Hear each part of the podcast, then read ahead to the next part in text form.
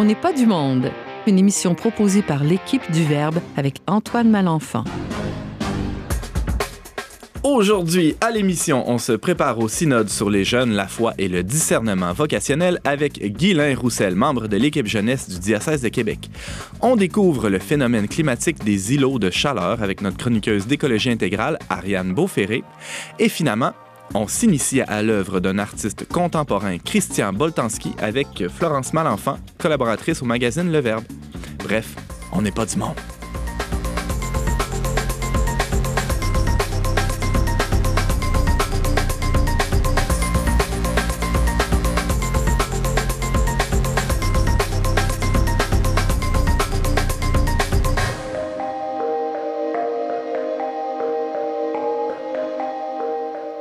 Bonjour à tous, bienvenue à votre magazine culturel catholique. Ici Antoine Malenfant qui va être avec vous pendant la prochaine heure et je suis très bien entouré aujourd'hui. Il y a pas mal de monde autour de la table, des nouveaux visages, des vieux routiers aussi. Je vais commencer par le vieux routier, James, qui a pris, qui a pris de l'âge depuis les derniers enregistrements. James, comment tu te sens? Moi, je me sens pas différent, mais toi aussi, hein, t'as pris de l'âge depuis les derniers enregistrements. Oui, oui, c'est ton vingt-septième printemps. Euh, oui. Donc, et, et le printemps est bien, bien entamé déjà depuis une semaine. On a aussi pour euh, la première fois à l'émission, Florence Malenfant, ton nom me dit quelque chose. Oui, euh, je suis euh, membre d'une tribu euh, la tribu des nombreuse. Alors, euh, bienvenue, euh, chère Sorette. Euh, on n'est pas du monde, on est vraiment content de t'accueillir. Tu vas nous parler d'un artiste contemporain. C'est ton domaine de prédilection, ton domaine de choix, je pense. Oui, en fait, c'est mon domaine d'études même. Tu as même étudié là-dedans. Puisque j'ai un baccalauréat en histoire de l'art. Toutes mes félicitations. Merci. On a quelqu'un de bien instruit aussi, Ariane Beauferré. Salut. Salut. En forme? Oui, ça va bien. Génial. Et euh, Guylain Roussel, pour la première fois à l'émission, mais c'est pas ta première fois à la radio. Euh, on est content de te recevoir à On n'est pas du monde. Salut, Guylain. Salut, Antoine. Écoutez cette voix, c'est magnifique. Ben là, il a juste dit salut, Antoine. Non, mais c'est pas grave. Juste ça, ça valait la peine.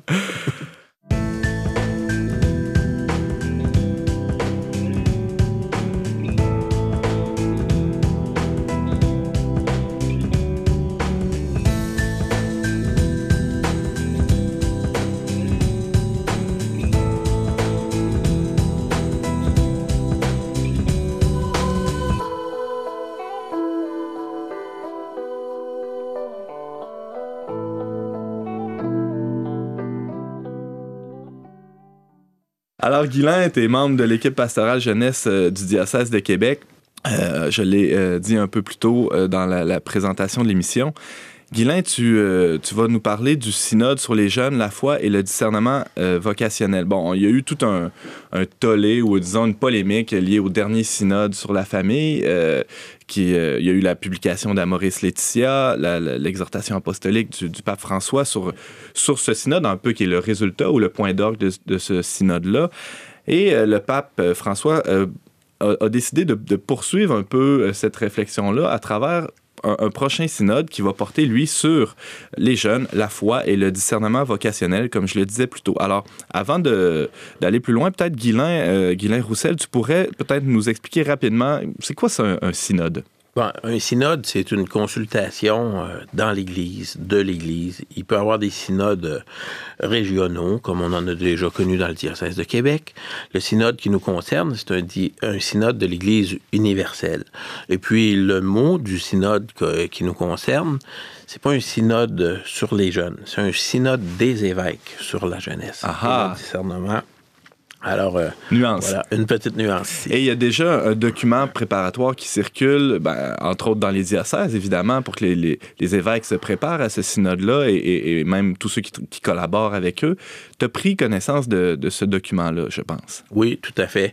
C'est un document euh, préparatoire qui est très intéressant et à survoler et à lire. On le trouve sur Internet de différentes façons. Évidemment, il y a une intro qui nous dit pourquoi un synode. Et puis, euh, il est divisé en trois sections. Il y a des questions. Et ce document-là, il fait un beau tour de la question de ce synode. J'ai très hâte de, de t'entendre plus en profondeur sur, sur ce document-là et sur le synode en général. Mais euh, je, je l'évoquais un peu plus tôt, il y, a, il y a une espèce de continuité entre le synode précédent sur la famille et celui qui, qui s'en vient, le synode des évêques, qui, qui va parler des, des jeunes, de la jeunesse.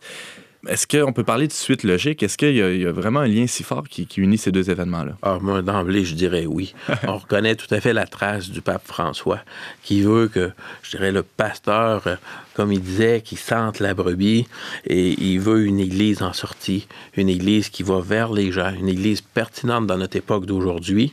C'était un peu le but du synode sur la famille, et c'est exactement le même but poursuivi avec le synode des évêques sur la jeunesse. Je fais du pouce avec ce que tu viens de dire. Euh, si, si le pape François a ce souci-là d'aller euh, vers les périphéries, est-ce, ben, j'imagine qu'il considère les jeunes comme un peu en périphérie, en marge, en quelque sorte, de, de notre société. Il y a des crises liées à la jeunesse aujourd'hui, spécialement en Occident, mais peut-être partout dans le monde aussi. Oh, il y a beaucoup de crises. Justement, le synode, il propose, là, dans son premier chapitre, euh, si je pourrais dire, une dynamique un peu de, des réalités de la jeunesse. Il nous dit, il n'y a pas une réalité de la jeunesse dans le monde, il y en a plusieurs. Hein? Ici, en Occident, on dirait que tout est possible. Il y a des endroits où les jeunes, ils sont contraints, qu'ils ne peuvent pas choisir beaucoup à cause de l'exploitation, à cause de différentes réalités. Des réalités de la jeunesse différentes, on pourrait parler... Au niveau démographique, il y a des pays où la jeunesse est prépondérante, puis son poids démographique monte, versus des pays où c'est l'inverse. On peut parler de... des pays euh, pour d'autres réalités de la jeunesse. On a des pays où il y a une tradition chrétienne forte, hein, la vieille tradition chrétienne, versus des pays où l'espace de la chrétienté est peu présente, ou vraiment où il y a d'autres domaines de la foi. Hein? Puis on parle aussi d'une réalité bien différente. Là, on attaque de front euh, la théorie du genre, bien oh, sûr. Oh.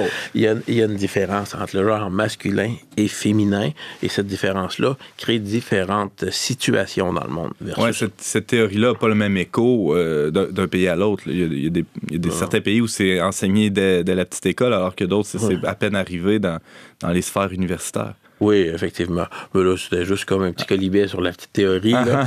Mais, Mais tu sais, je pense aussi à, à des enjeux comme, évidemment, ce qui se passe en Europe avec le taux de chômage qui est important chez les jeunes. Il y a des perspectives qui, qui se ferment ou qui sont très difficiles pour la jeunesse. Et le pape, évidemment, est le pape de, de, de tout, le, tout l'univers catholique ou de tous les baptisés. Mais euh, ultimement, euh, le Vatican étant en Europe, il y, y a une sensibilité, évidemment, à ces, ces enjeux-là que vivent, que vivent les jeunes. Mais tu parlais aussi de certains pays où il y a, il y a, il y a des, des gains démographiques importants. En Afrique, euh, c'est évidemment ce qui nous vient en tête tout de suite, où, où la jeunesse, c'est, c'est, c'est l'espoir, c'est l'avenir de la société. Est-ce qu'on peut dire que ce synode-là présente une bonne nouvelle ou surtout... Euh, Surtout oh. des, des, des crises, comme je l'évoquais plus tôt. Oh non, c'est définitivement une bonne nouvelle.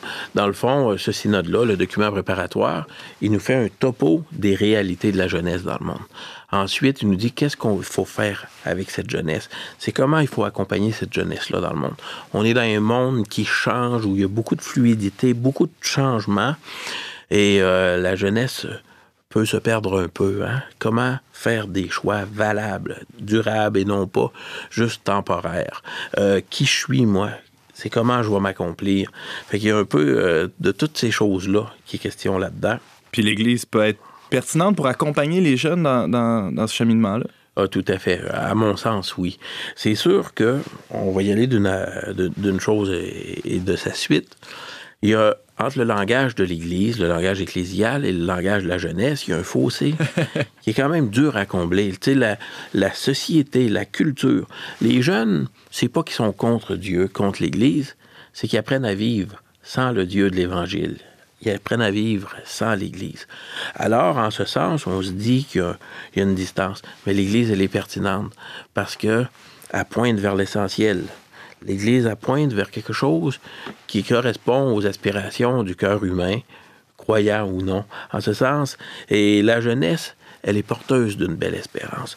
Dans le document préparatoire, on nous dit que si l'Église regarde les aspirations de la jeunesse, okay, euh, on va voir vers où l'Esprit nous demande d'aller. Mm. Parce que l'Esprit, c'est une conviction de l'Église, parle au cœur de chaque humain. Croyant ou non, en quelque part, on vient tous de Dieu. Oui, James. Juste comme ça, Guylain, on parle de jeunes, là, mais les jeunes, c'est, c'est qui? C'est euh, sept à douze ans, c'est douze, tu, sais, tu vois? Donc, les jeunes, ça va jusqu'à quel âge, là?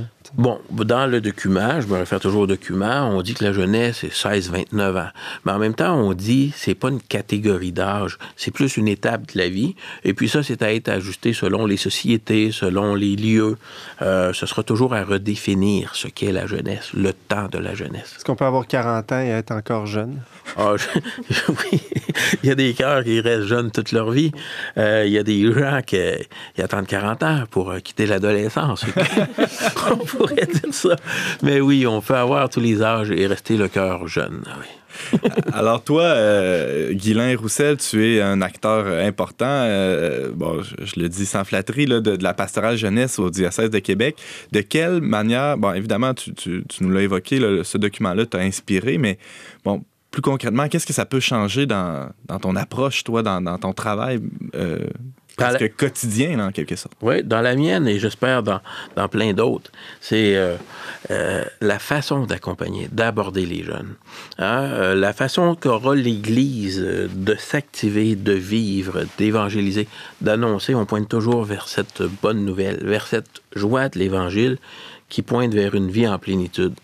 Alors, euh, euh, on a connu beaucoup les manières de vivre. On assoit les jeunes à nos catéchèses, puis c'est correct encore, c'est pas... Et, mais il y a plusieurs façons. L'idée, c'est que l'Église doit sortir. Mmh. Hein? Sortir des, des rigidités, des schémas dont on a toujours fait comme ça. Sortir, pourquoi? Pour rencontrer les jeunes où ils sont, en s'adaptant à leur temps, à leur rythme. Puis sortir, c'est une liberté intérieure qui permet de faire du neuf. C'est comme une belle page où on, on voit beaucoup de possibles en Église. James, tu as une question? On ne peut pas penser aux jeunes et l'Église sans penser nécessairement aux Journées mondiales de la jeunesse qui sont assez récentes. Puis moi, quand j'ai entendu parler du synode sur les jeunes, je me suis dit tout de suite, bien, il y a quelque chose d'assez avant-gardiste dans l'histoire de l'Église d'avoir un synode comme celui-là parce que Euh, voilà, c'est pas, il me semble que l'Église n'a jamais, si je ne m'abuse, traité d'un sujet, au, je dirais aussi spécifique, là, une catégorie de personnes aussi spécifique. Puis, euh, c'est, avec les, c'est assez récent dans l'histoire de l'Église. Tu sais, par exemple, les Journées mondiales de la jeunesse, ça remonte à, à Jean-Paul les années deux. quatre-vingts, ouais. C'est ça. Donc, on, nécessairement, c'est déjà un, un, un, un beau pas de l'Église de, d'avoir pensé à ces journées-là, de Jean-Paul deux particulièrement. Là. Oui, tout à fait. En fait, il y a eu euh, des réflexions sur le monde de la jeunesse, sur les réalités et tout et tout, que je peux pas nommer ici. Puis euh, encore dans le document, on nous dit qu'il y a plusieurs choses importantes dans la façon d'accompagner les jeunes aujourd'hui. Et puis, ils pointent nommément les J M J. Mm-hmm. Qui, qui, les jeunes ont besoin de, d'un sentiment d'appartenance. Ils ont besoin de quelque chose. Et puis, euh, le document pointe encore les diocèses qui sentent qu'il faut offrir des événements ou des moments porteurs de sens pour la jeunesse. Qui dépasse en quelque sorte la, la pastorale, entre guillemets, sacramentelle. Hein, parce que, euh, bon, tu Tu le disais, on assoit les jeunes, on leur donne une catéchèse. Faut, euh, ben évidemment, c'est, c'est, c'est une bonne chose, il faut continuer de faire ça, mais il faut aussi euh, peut-être, euh, c'est, c'est un peu l'invitation que j'entends de, de ta bouche, Guylain, penser autrement, euh, comment rejoindre les jeunes sur leur terrain. Et, et, et euh, c'est tout à fait dans l'esprit de, de la joie de l'Évangile, hein, le, l'autre grand texte du pape François qui, qui nous invitait à, à sortir. Comment on peut faire pour que euh, la pastorale jeunesse dépasse, euh, dépasse cette pastorale sacramentelle-là? Parce qu'on dit parfois que quand le jeune reçoit la, la confirmation, il reçoit son diplôme pour sortir de l'Église. Hein, c'est, c'est, une, c'est, c'est un peu drôle, mais en même temps, c'est pas si drôle. Hein, euh, que, comment tu vois ça, toi, Guylain? Bien, en fait, c'est ça. Il y a plusieurs lieux pour la pastorale. Effectivement, il y a les lieux, euh, que ce soit les mouvements, les églises, euh, euh, les sacrements. Euh, il y a toutes sortes de lieux qu'on pourrait dire en église, mais il y en a d'autres. T'sais. Tous les jeunes du monde, là, faut qu'ils apprennent à vivre, à, à discerner, à faire des choix vestimentaires, euh, des choix de nourriture, euh, la vie affective, sexuelle, comment je vais mener ma vie. Ça, c'est le concret que tous les jeunes... Toutes les pas... questions que les jeunes se posent euh, tous les ces... jours. Ouais. Toutes ces questions-là, les jeunes ont à passer par là. Mm-hmm. Et ça, c'est le lieu privilégié pour accompagner les jeunes. Parce que on est dans un monde qui bouge beaucoup. Il y a une notion de relativisme, puis il y a une question de manque de sens. Alors, euh, les jeunes, ils sont là-dedans, puis euh, il faut quand même discerner. Le point central de là, c'est comment accompagner les jeunes. Euh, on nomme d'autres lieux, sport, musique, les arts, là où les jeunes s'expriment. C'est des lieux privilégiés pour euh, annoncer cette bonne nouvelle, là, cette joie de l'Évangile qui met un sens à la vie. Euh, on rêve d'une Église qui laisse de la place aux jeunes. On les accompagne partout où ils sont. Donc, le, le, ce synode-là, il peut faire que l'Église va être partout, sur tous les chemins du monde. L'Évangile devient incarné dans le quotidien, dans la vie des gens. C'est pas « j'ai une vie, puis euh, j'ai une vie de foi ». Non, la foi devient pertinente de la vie quotidienne. Alors, on dit une dernière chose aussi, c'est que les jeunes, ils sont... Euh, on, on dit qu'il y a beaucoup de victimes qui sont, qui sont laissées pour compte. Hein? La mondialisation fait beaucoup, quelques, quelques élus, puis beaucoup de laissés pour compte. Beaucoup de dommages collatéraux. Beaucoup, beaucoup. Alors, on pointe sur l'idée de prendre ces jeunes-là. Ils ont des aspirations, ils ont des désirs, ils ont des forces. Puis là-dedans, l'esprit parle mmh. au cœur des gens. Puis de prendre ces jeunes-là, puis de, de les incorporer à l'Église pour qu'ils en fassent des parties prenantes, pour que d'observateurs passifs, ils deviennent des bâtisseurs de notre monde. Oui. Guylain Roussel, tu nous parlais du prochain synode sur les jeunes, la foi et le discernement vocationnel. Ça va avoir lieu à Rome en deux mille dix-huit. On peut lire le document préparatoire sur le site du Saint-Siège. On mettra les liens en ligne sur notre page Facebook et sur notre site web. Rappelons que tu fais partie de l'équipe jeunesse du diocèse de Québec. Merci beaucoup, Guylain, d'être venu à notre antenne. C'est un plaisir.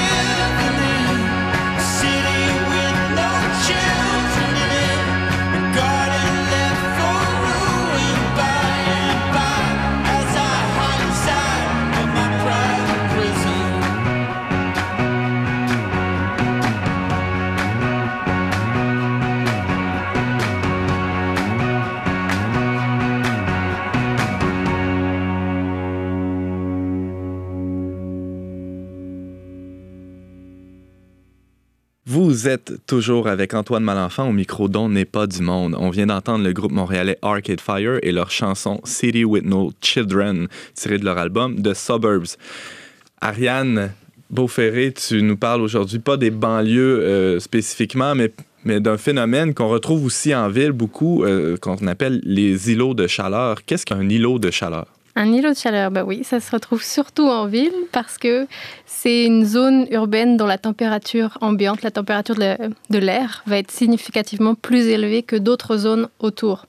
Donc par exemple, on peut comparer la température dans le centre-ville et en banlieue et voir que euh, une même journée, avec les mêmes conditions, ben, on a des températures complètement différentes. Il peut y avoir une différence même jusqu'à douze degrés Celsius. Donc, euh, c'est assez élevé quand même. Tant que ça. Et qu'est-ce qui cause, oui. qu'est-ce qui cause un îlot de chaleur? Ben alors, euh, premièrement, c'est des surfaces qui vont être imperméables, sombres, absorber la chaleur. Donc, tout ce qui est en ville, en fait, là où il y a du bitume, de l'asphalte, euh, du béton, euh, les rayons du soleil vont dessus. C'est absorbé par ces matériaux. Et ils vont retransmettre cette chaleur en permanence durant la journée, mais surtout la nuit aussi. Parce que bah, la nuit, bah, y a, y a plus les rayons, et donc les, les matériaux font juste dégager la, la chaleur qu'ils ont emmagasinée. Mm-hmm. Il y a moins de végétation aussi qui va rafraîchir l'air. Il, il va y avoir en plus des activités qui vont dégager de la, de la chaleur, comme des usines, euh, de la congestion routière avec des automobiles qui tournent sans arrêt, la climatisation qui va rafraîchir dans les autos et à l'intérieur des bâtiments, mais qui rejette de la chaleur dans les rues. Et en plus de ça, c'est un phénomène qui est accentué par les changements climatiques parce que ben, la température monte, mais quand, elle, quand par exemple on va avoir un, une canicule ou une, un pic de chaleur durant l'été, ben, en ville, ça va être encore plus drastique. Bon, alors pour les personnes comme moi qui ont à peu près juste la, la peau et les os, euh, qui ont toujours froid, euh, bon, moi quand je me retire dans les hauteurs de Beauport, dans ma banlieue confortable, je suis, je suis, ça me prend toujours une laine, mais quand je reviens en ville avec douze degrés de plus dans les îlots de chaleur, je suis plutôt bien. Alors est-ce, est-ce qu'on peut dire que c'est un problème? Est-ce que c'est problématique ou, ou euh, c'est très confortable pour les gens comme moi? C'est sûr que si on pense à... à... Durant l'hiver, on pourrait se dire « Ah, oh, c'est bien, il y a plein d'avantages, ça va réchauffer un peu les villes. » Mais l'effet n'est pas si fort que ça l'hiver non plus. Mais, mais en fait, non, c'est assez problématique parce qu'il y a beaucoup de conséquences sur la santé notamment.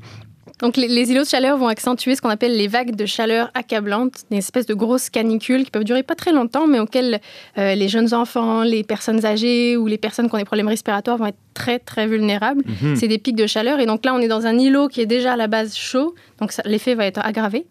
Euh, cette augmentation des températures, en plus, dans les îlots de chaleur, elle va aggraver la pollution atmosphérique. Ça va faire plus qu'on a de, ce qu'on appelle du smog. Pour du smog, c'est un mélange toxique de gaz et de particules. Parce que quand il fait plus chaud, il y a plus d'ozone et les particules fines sont comme plus retenues aussi dans, dans l'atmosphère, au-delà de, de trente degrés Celsius. On voit parfois une espèce de, de, de nuage ou de brouillard sur la ville quand il, quand il fait très chaud. C'est, oui. c'est ça le smog. Là. Et c'est pas juste à cause des automobiles. C'est vraiment juste la chaleur, la présence d'asphalte et tout qui fait qu'il y a une espèce de, de gros brouillard, là, comme tu le dis. Là. Mm-hmm. Mais c'est pas un brouillard de vapeur d'eau, là, c'est un brouillard de particules. Ah. Et donc ça, ben ça, ça, ça, ça, ça cause des gros problèmes respiratoires. Euh, ça, c'est aussi euh, problématique parce que ça va accentuer, euh, comment dire, accélérer euh, une certaine morbidité chez les personnes âgées. Ça peut causer des décès. À Montréal, on estime qu'il y en a, il y a mille cinq cent quarante décès prématurés par année eh? à cause de la pollution atmosphérique. C'est, c'est pas rien quand même. Non, c'est pas rien.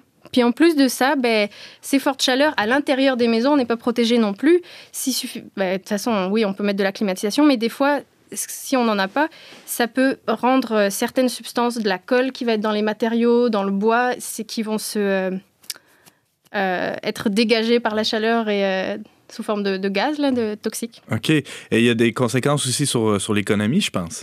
Oui, ben, il faut, faut y penser. Quand il fait chaud, ben, on travaille moins bien déjà. Donc, même si on se rend au boulot, quand on se rend au boulot... On est moins ben, efficace. Hein? On est moins efficace. Mais en plus de ça, ben, il y a plus de personnes qui se rendent à l'urgence par rapport aux personnes qui ne vivent pas dans des îlots de chaleur durant les, les périodes de canicule. Euh, il y a plus de consommation de médicaments, de pompes respiratoires. Il y a plus de climatisation parce que les gens ont vraiment chaud. Donc ça, encore plus, ça augmente le phénomène d'îlot de chaleur parce que, comme je le disais, ben, on rajoute de la chaleur dans, dans, la, dans l'atmosphère. Et en plus de ça, les gens, il euh, y a une augmentation de la demande en eau potable aussi, en plus. Et sur la qualité de vie en général, qu'est-ce que ça occasionne? Ben, on se sent pas très bien. Hein? Évidemment. Il fait, il fait, on n'est on est, on est pas confortable, on n'est pas efficace dans nos activités quotidiennes. Puis on, puis on peut rester même confiné alors qu'il fait très très beau dehors à cause du smog. Euh, parce que quand on a des enfants, on n'a pas envie qu'ils respirent ces vapeurs-là, toxiques. Alors, euh, moi, pauvre citoyen que je suis, même si je suis frileux, comment on peut, euh, on peut combattre les îlots de chaleur? C'est ça, a... je me disais, hiver un, été zéro, là. euh, il y a plusieurs façons. Euh, je pourrais en parler de trois. Déjà, c'est de mettre du vert partout, en fait. Bah, pas du vert, euh, peindre les, les bâtiments en vert, là, mais faire du verdissement. Parce que quand on augmente, par exemple, quand on met plus d'arbres, quand on augmente les surfaces qui vont être couvertes par des buissons, la pelouse un peu moins, là par contre, ça va procurer de la fraîcheur, ça va créer des îlots de fraîcheur, ça va faire de l'ombre, ça va émettre de la vapeur d'eau par évapotranspiration. L'évapotranspiration, c'est les, les plantes qui vont dégager de l'eau euh, sous forme de liquide à état gazeux, transpirer de l'eau en fait. Euh, il, si on met des arbres, par exemple, ça peut faire une grosse différence. Euh, il peut y avoir une, une différence de deux à six degrés Celsius si on a un parc proche de chez soi ou pas. C'est quand même gros. Une rangée d'arbres dans une rue, ça peut baisser la température d'un degré aussi, euh, en plus de procurer de, de l'ombre. Et en plus de ça, les arbres et la végétation, mais surtout particulièrement les arbres, ils, ils améliorent la qualité de l'air, en fait. Ils vont filtrer tout ce smog, justement, qui est problématique. C'est assez impressionnant. Si vous prenez un arbre mature dans une rue, déjà, il perd à peu près quatre cent cinquante litres d'eau par jour par évapotranspiration. Tout ça? Oui! Ça sue, un arbre! Oui, ça équivaut à, à cinq climatiseurs, en fait, qui vont fonctionner comme non. vingt heures par jour. Donc, vous imaginez mettre des climatiseurs partout, là, mais il n'y a pas besoin, il y a juste à, à planter des arbres. C'est donc fascinant euh... ce que tu nous apprends là, Ariane. Puis en plus de ça, ben, il, va, il, va, il va filtrer énormément, énormément de, de particules tout au long de sa vie. Sur euh, quatre-vingts ans de vie, on pense que c'est à peu près cent vingt kilos de particules que, qu'il, qu'il filtre. Il y a une mode qui est un peu euh, cool là, en, en urbanisme, c'est, c'est les, les fameux toits verts qui sont des espèces d'îlots de fraîcheur aussi, on pourrait oui, dire. Tout à fait. C'est vraiment... Euh, les toits verts ont un rôle assez particulier parce que euh, ils vont vraiment baisser la température. Si vous prenez un toit qui est noir, euh, asphalte, les bardeaux d'asphalte que tout le monde a, ça peut monter jusqu'à quatre-vingts à quatre-vingt-dix degrés Celsius. Si vous avez un toit blanc, ça descend déjà beaucoup parce que y a, y a, la lumière est réfléchie. Et donc, on descend à quarante à quarante-deux degrés Celsius. C'est encore chaud. C'est encore chaud, mais c'est quand même moins chaud. Pour l'étage en dessous, ça fait faire des grosses économies ah ouais. de, de climatisation. Si vous avez un toit vert, ça ne montera pas au-dessus de trente degrés Celsius, là. C'est votre toit. James, qu'est-ce qu'il y en est du bois? Du bois. Pardon, peux-tu ouais, préciser? Ben, c'est-à-dire, si on construit des maisons en bois, Euh, oui, bah, bah, le bois, bon, les matériaux, ils ont une capacité d'absorber la chaleur et de réfléchir la lumière. Donc, si tu peins ton bois en noir, c'est sûr qu'il va, il va absorber un petit peu plus, mais il absorbera quand même moins que du béton ou de l'asphalte. Donc, euh, oui, il y a une, ce sera toujours mieux. Mais il y a aussi d'autres matériaux. Par exemple, je pense aux toits permanents comme en, en aluminium. Ça aussi, ça, ça réfléchit beaucoup plus et ça absorbe moins, moins de chaleur que, que OK, les... donc l'idée, c'est plus de réfléchir que de... d'absorber. Les deux, en fait. Il faut réfléchir la lumière ouais. et en plus de ça, il faut, il faut que le matériau, naturellement, il absorbe pas beaucoup la chaleur. OK. C'est et comme deux caractéristiques en, en une. Et il n'y a pas que des avantages, on pourrait dire, euh, euh, de, au niveau du climat, c'est-à-dire au niveau de, de, de, de ces îlots de chaleur-là, mais il y a toutes sortes d'avantages. Avoir un toit vert, des espaces verts dans une ville, c'est, ça, ça dépasse largement les gains de quelques degrés de, oui, de, de ça, température. Oui, ça dépasse largement parce qu'on améliore l'esthétisme, euh, on filtre l'air, comme je l'ai dit tout à l'heure. On permet aussi de réduire le bruit. Si vous n'avez rien dans une rue ou si vous avez des arbres, ça, les arbres même permettent de... Si vous prenez la même rue exactement, les automobiles vont moins vite quand il y, y a des deux rangées d'arbres de, de chaque côté. Ça donc, ça améliore la, la qualité de vie pour les, les, aussi, les habitants, oui. donc, oui. Euh, par le fait ça, même. Ça crée des habitats pour la faune et la flore, et ça va même augmenter la valeur des propriétés euh, immobilières. À Montréal, on estime que si vous avez une propriété qui est dans une zone vraiment végétalisée, ça peut augmenter de dix-huit à vingt pour cent quand même. Donc, euh, mm-hmm. c'est, c'est pas une plantons augmentation des qui arbres, est faible. Citoyens, plantons des arbres. Oui, tout à fait. et, et comment, euh, comment la gestion de l'eau aussi peut, euh, dans, dans nos grands ensembles urbanistiques, là, comment la gestion de l'eau peut venir euh, jouer dans... Alors, euh, la gestion de l'eau, c'est l'un, un autre aspect qui est vraiment intéressant. C'est comme je disais... Il y a les surfaces minéralisées, asphaltées, bétonnées qui vont déjà absorber beaucoup de chaleur, mais en plus de ça, elles ne laissent pas, elles laissent pas euh, l'eau s'infiltrer dans les sols. Et donc cette eau-là, elle va ruisseler énormément, elle ne va pas être retenue du tout, alors que l'eau permet de rafraîchir l'environnement aussi. Donc si on, on rajoute, là encore, par de la végétation, mais aussi par des bassins, des... Bah, d'ailleurs, les municipalités vont beaucoup financer des jeux d'eau et ce genre de choses, là, parce que ça rafraîchit, oui. euh, ou des brumisateurs, là, comme ça peut arriver. Mais si on, on finance ça, euh, si on installe ça, des aménagements verts, des jardins pluviaux, ça peut aussi euh, permettre de, euh, de faire un, un îlot de fraîcheur urbain. Euh, puis en même temps, bah, ça a d'autres impacts intéressants parce que ça peut diminuer les risques d'inondation, ça diminue le, le refoulement des égouts, la quantité d'eau qui rentre dans les égouts et qui doit être traitée par la suite parce qu'elle est retenue par ce qu'on a installé en ville. C'est, selon les infrastructures qu'on installe, ça peut retenir quand même jusqu'à quatre-vingt-dix pour cent des eaux pluviales, donc c'est, c'est pas, c'est pas rien. Il y a plusieurs villes, d'ailleurs, qui, se, qui s'intéressent beaucoup à ça. L'année dernière, ou je pense il y a deux ans, c'était Granby. Euh, ils ont fait des calculs et ça leur a coûté beaucoup moins cher pour changer leur rue en, en rajoutant plus de végétation et de, de structures qui allaient retenir naturellement l'eau que de faire euh, des, des structures normales euh, avec, avec des, des tuyaux, égouts, des égouts, avec des et cetera tuyaux et des égouts. Mais quand même, euh, selon les projets, c'est quinze à quatre-vingts pour cent d'économies de construction quand même. Donc, c'est pas juste un ou deux pour cent. Là, c'est, c'est des grosses économies. Puis, c'est en, encore plus beau aussi. Une question euh, qui vient rapidement en tête, peut-être pour les auditeurs aussi, mais moi qui me, qui me chicote, pour évidemment tous ces îlots de chaleur euh, dont tu nous parles, Ariane Beauferré, il y a, il y a la question des stationnements en ville. On a besoin d'un certain nombre de stationnements, dans, dans, dans, spécialement dans les centres-villes où il y a tant de gens qui, qui se rendent pour travailler. Comment on, on gère ça? Mais comment est-ce qu'on gère? On peut, là aussi, mettre euh, plus de verdissement dans les stationnements euh, même, plutôt que de faire des, gros, des immenses surfaces qui vont, être, euh, qui vont monter parfois. Il y a des personnes qui travaillent dans des stationnements, dans des péages, là, qui sont euh, dans la journée, euh, à midi, il fait quarante, cinquante degrés Celsius. Là, c'est vraiment très, très élevé. Donc, on peut là aussi faire des, des, des structures vertes qui, qui vont permettre de diminuer, euh, diminuer la température, là. Et on peut aussi décider d'utiliser des matériaux pâles réfléchissant directement sur, sur l'asphalte aussi. Comme pour les toits, en fait. Les toits, euh, à Rosemont-la-Petite-Patrie, par exemple, c'est obligatoire maintenant que, qu'on ait un toit qui soit soit blanc, soit un toit vert. Et c'est pas beaucoup plus cher, en fait, que... Euh, ils ont estimé que... Dans les prix les plus basiques, c'est une augmentation de trois pour cent pour refaire son toit pour qu'il soit, qu'il soit réfléchissant. Donc, c'est pas, c'est pas non plus énorme. Après, c'est sûr que si vous avez une grosse surface, ça, ça change de prix. Mais... mais quand même, ça permet de couper le, le, le nombre de degrés Celsius en deux, comme tu l'évoquais oui. plus tôt dans ta chronique. Est-ce que, est-ce qu'il y a d'autres exemples? Tu viens de parler de Rosemont-Petite-Patrie, mais est-ce qu'il y a d'autres exemples de ce qui se fait au Québec pour, pour lutter contre les îlots de chaleur? Ben, oui, il y a des, des, des villes, par exemple. Là, c'est pas seulement pour les îlots de chaleur, mais qui vont décider de distribuer des arbres, par exemple. La ville de Québec, elle va offrir deux mille arbres chaque année à une date, c'est au, au mois de mai à peu près, là, des espèces indigènes. Euh, à Toronto, ben, ils ont rendu obligatoire euh, les toits végétalisés sur les nouveaux édifices. Donc, c'est au moins vingt pour cent du toit qui doit être un toit vert. Euh, qu'est-ce qu'il y a? Il y a beaucoup de choses qui se font. Aussi, euh, il y a un, un exemple intéressant à Saint-Jean-sur-Richelieu, les terrains vacants. Normalement, dans beaucoup de villes, il faut les, les faucher régulièrement pour pas que la végétation euh, de... grandissent trop, que ça devienne chaotique. Ça fait pas propre, comme disait mon voisin. C'est ça.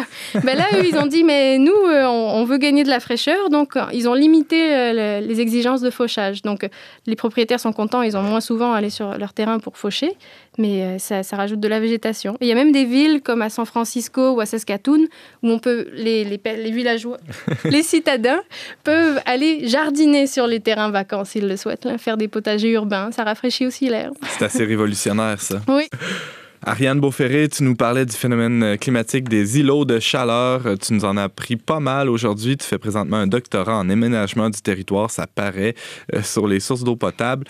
On peut te lire régulièrement dans la chronique Petite économie dans le magazine Le Verbe et t'entendre à cette émission régulièrement. Merci beaucoup, Ariane. Merci. Quel été on ne peut plus beau, quel été comme un flambeau dans ma vie.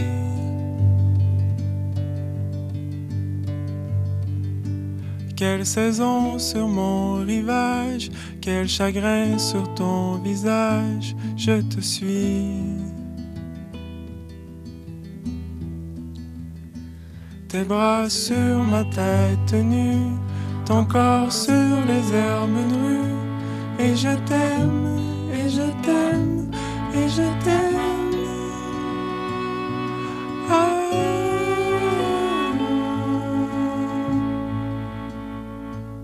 Quel casse-tête dans tes souliers, ma main fière désemparée, je te mords.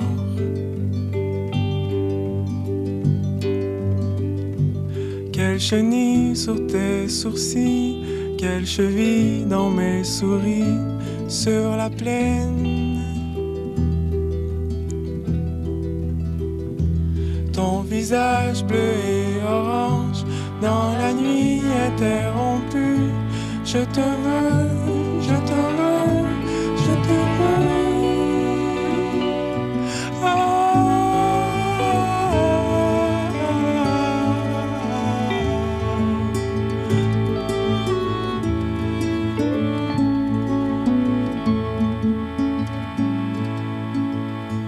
Quelle marée insoupçonnée, quel fantôme dans ton casier, et j'ai peur.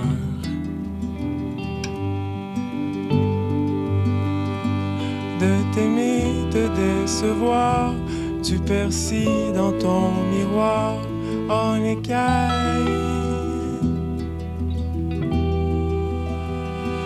Un pissenlit sur ton front, un canard près du fourgon, un papillon sur le pont qu'on peut prendre, qu'on peut prendre.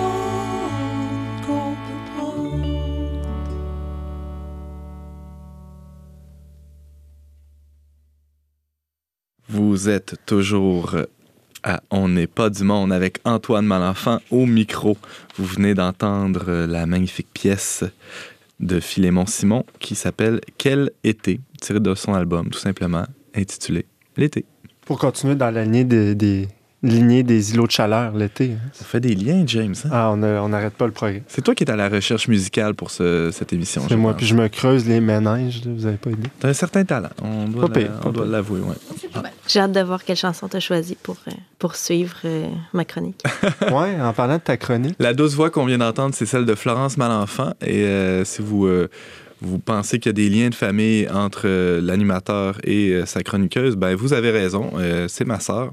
Et elle vient nous parler aujourd'hui euh, de, d'un artiste assez flyé, mais pas tant que ça en même temps, euh, qui, euh, qui participe à la Manif d'art, qui est une biennale de, d'art contemporain qu'on retrouve dans la ville de Québec, donc comme son nom l'indique, aux deux ans.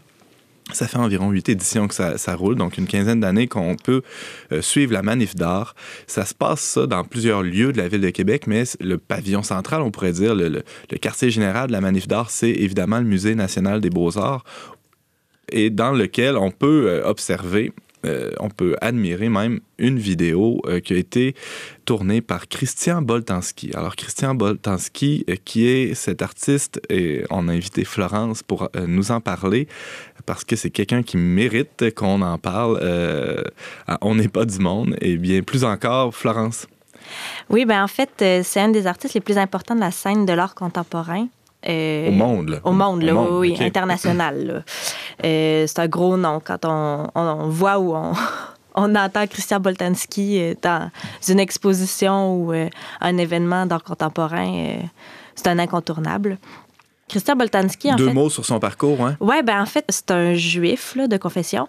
Euh, mais en fait, il est en recherche, là, au, niveau, au niveau spirituel. Là, il est en recherche, euh, oui, c'est ça, perpétuelle, comme tu disais. Il s'interroge sur des questions vraiment existentielles, puis ça, ça transparaît dans son travail, dans sa démarche artistique aussi, là.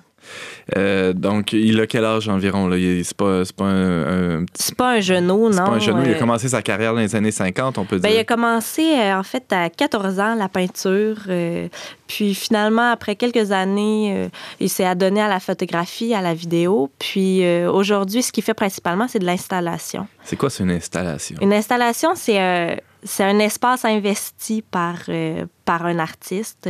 Il peut l'investir de plusieurs façons, dans le fond, avec soit des sculptures, des, des montages vidéo, photographiques. Il peut avoir du son, des odeurs... Euh Des sensations diverses. Des sensations diverses. Il y a des artistes qui vont, euh, qui vont remplir le, le sol d'une salle d'eau, par exemple, puis faire euh, marcher les, les visiteurs, parce qu'ils sont plus spectateurs à ce moment-là, les visiteurs... Euh, au travers de ça. Voilà. Ils sont participants d'une expérience. Oui, c'est une expérience complètement immersive, dans le fond, que, que vit le spectateur à ce moment-là.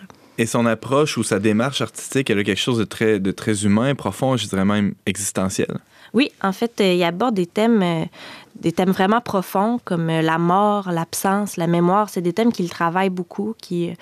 qui, euh, qui l'inspirent, par lesquels il réussit et en fait, il essaie de trouver des réponses à, à ses questionnements personnels.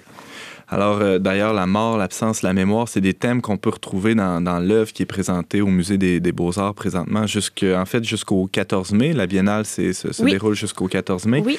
Et ça fait partie d'une suite d'œuvres, je pense, qui, qui a filmé un, un peu partout dans le monde. C'est la troisième. La première était au Chili. C'est, c'est dans un désert. Décris-nous celle qui est, qui est filmée ici. En fait, c'est, c'est filmé dans un espace complètement enneigé, blanc. Puis on voit, ça s'appelle animitas, c'est, c'est des petites âmes. Puis on voit des espèces de petites cloches colorées un peu partout, euh, disposées... Euh Disposé sur, sur, euh, sur des espèces de grands fouets, là, ouais. sur des, des, des, des tiges de métal, et c'est les, les cloches sonnent les au vent. Les cloches sonnent au vent, mm-hmm. voilà. Pour évoquer l'absence, la mémoire de, des âmes perdues, des âmes euh, ou, ou, ou plutôt... La simplicité aussi, je uh-huh. pense, là, qui est évoquée par ça.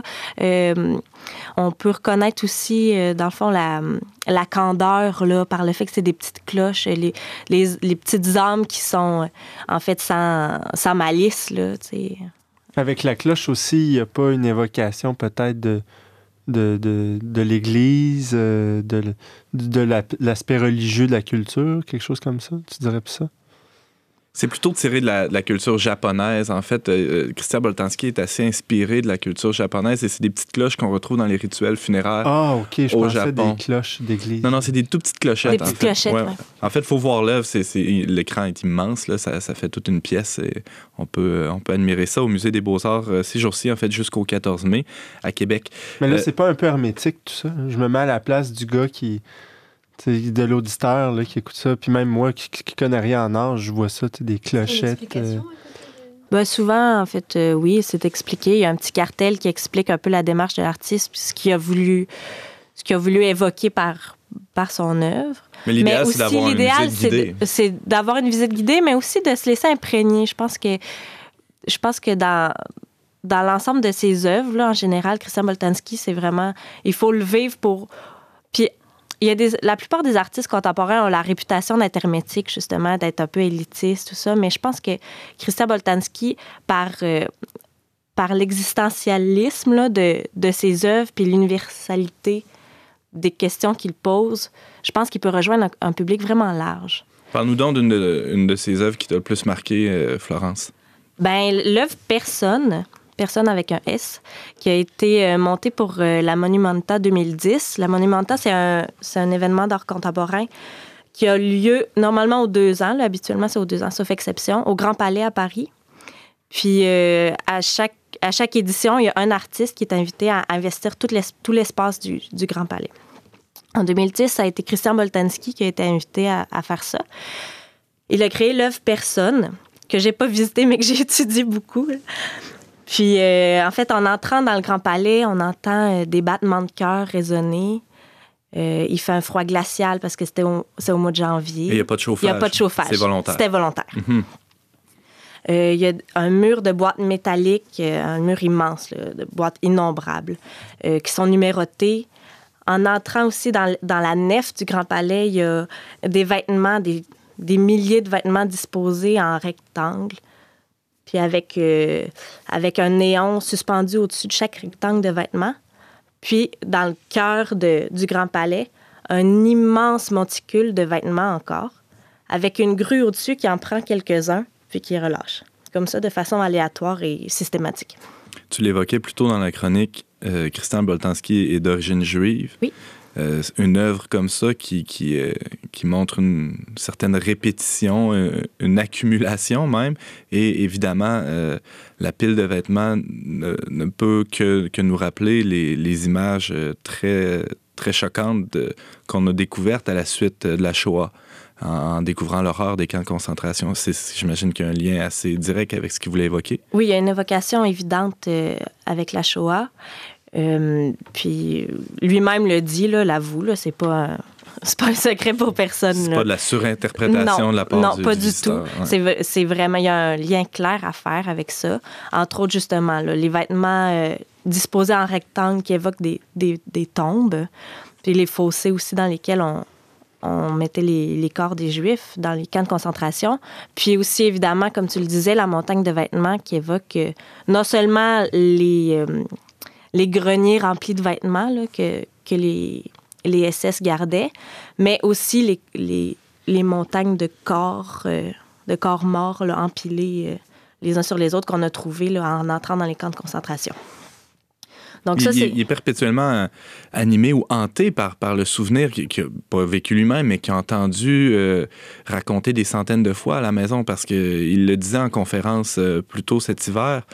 C'est des histoires qu'il entendait euh, racontées par ses, ses aïeux, par ses oncles, qui, qui ont vécu ça de très près. Ça fait partie de son œuvre, euh, presque dans toutes ses œuvres. Oui, oui, c'est vraiment récurrent comme thème. Puis aussi, il se questionne... Il se questionne sur le mal beaucoup dans ses œuvres aussi.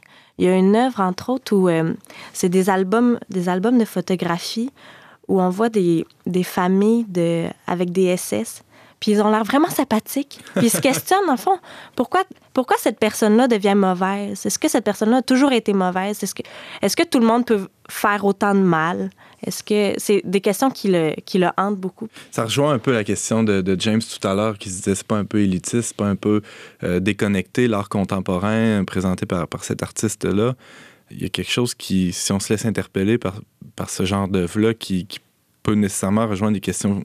de questionnement philosophique que chaque personne, euh, auquel chaque personne est confrontée. Mais j'avoue du moins euh, que si j'étais entré dans l'exposition personne, là, j'imaginais un peu le, le, le, le contexte. Là, il fait froid, tu vois des, des, justement des, des morceaux de vêtements tombés comme ça. Ça doit être assez interpellant, ça doit être assez prenant.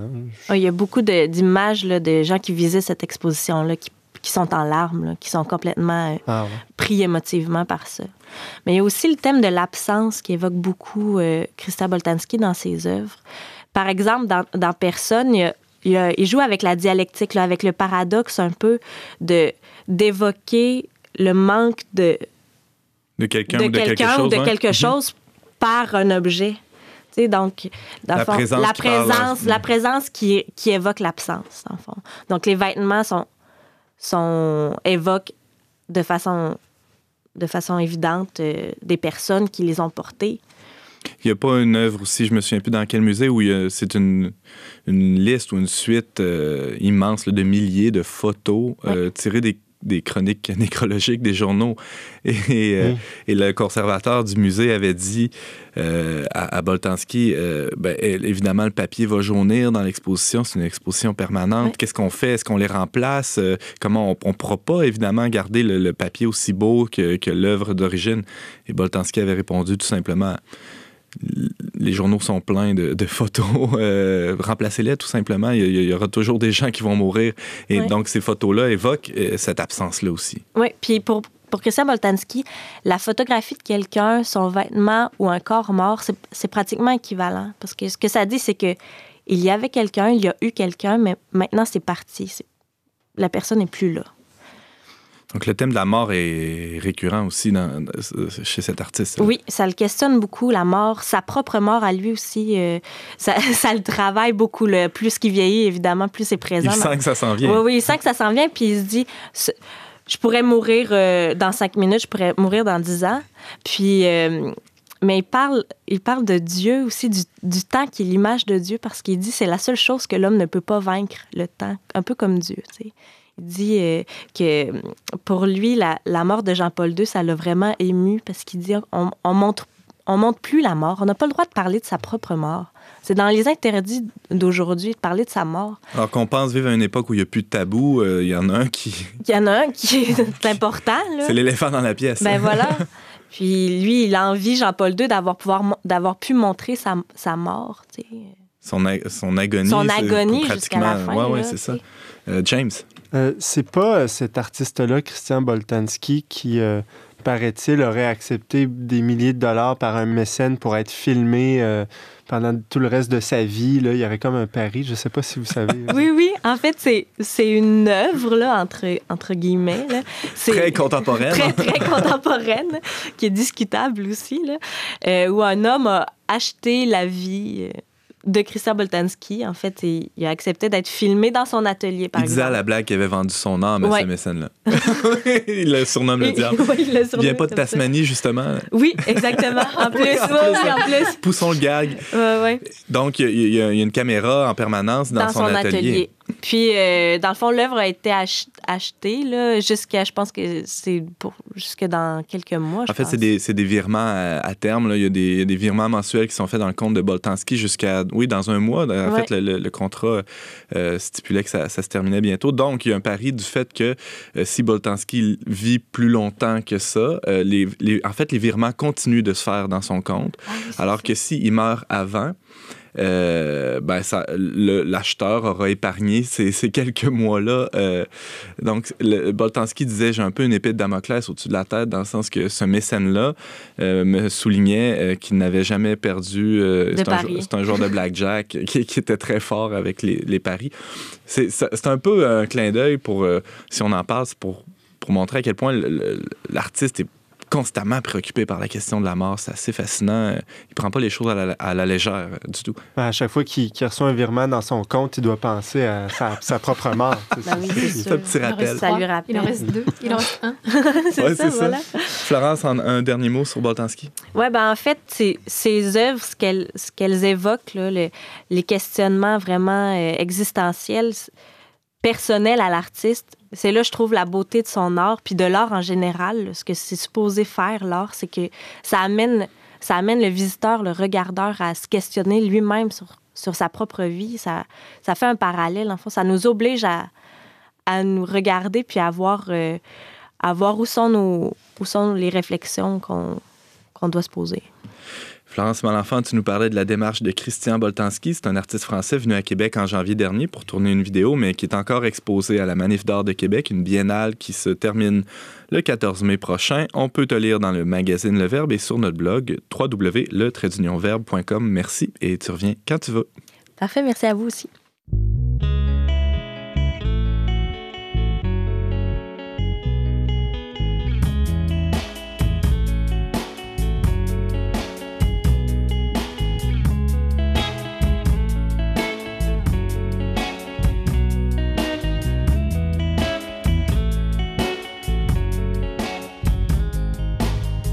L'innocence de l'âme, lorsqu'on est mort et qu'elle se pâme, est-elle comparable à ce haussement d'épaule de cette femme, trop belle et trop jeune, qui laissera sur le trottoir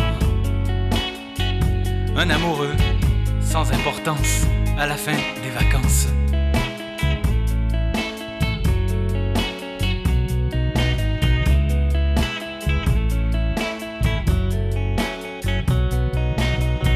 Et le soir tranquille, monotone, les passants attroupés autour du corps qui se désole. L'innocence de l'âme lorsqu'on est mort et qu'elle s'envole. L'innocence de l'âme ressemble-t-elle à celle de ces passants qui s'étonnent?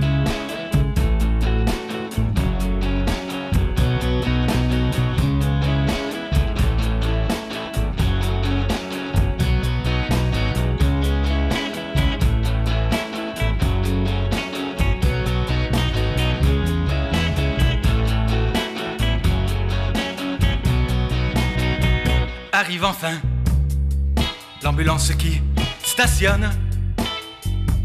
Surgit quelqu'un qui connaissait la personne.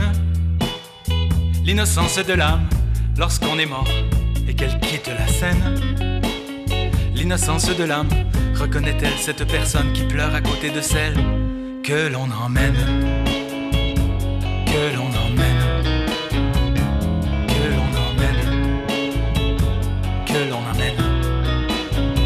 L'innocence de l'âme, l'innocence de l'âme, l'innocence de l'âme,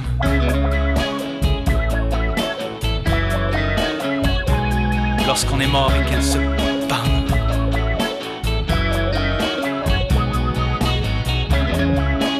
L'innocence de l'âme.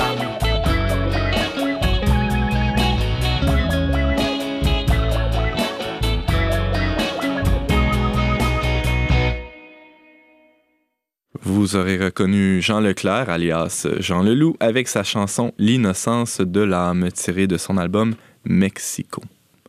On recevait cette semaine à l'émission Guylain Roussel, qui est à la Pasto Jeunesse au diocèse de Québec, notre chroniqueuse écologie intégrale Ariane Beauferré et Florence Malenfant, qui nous parlait de l'artiste contemporain Christian Boltanski. Merci d'avoir été des nôtres. On vous attend la semaine prochaine, même heure, même antenne, pour un autre magazine dont n'est pas du monde. Au choix musical, James Langlois. À la réalisation technique, Yannick Caron. À l'animation, moi-même, votre humble serviteur Antoine Malenfant. Cette émission a été enregistrée dans les studios de Radio Galilée.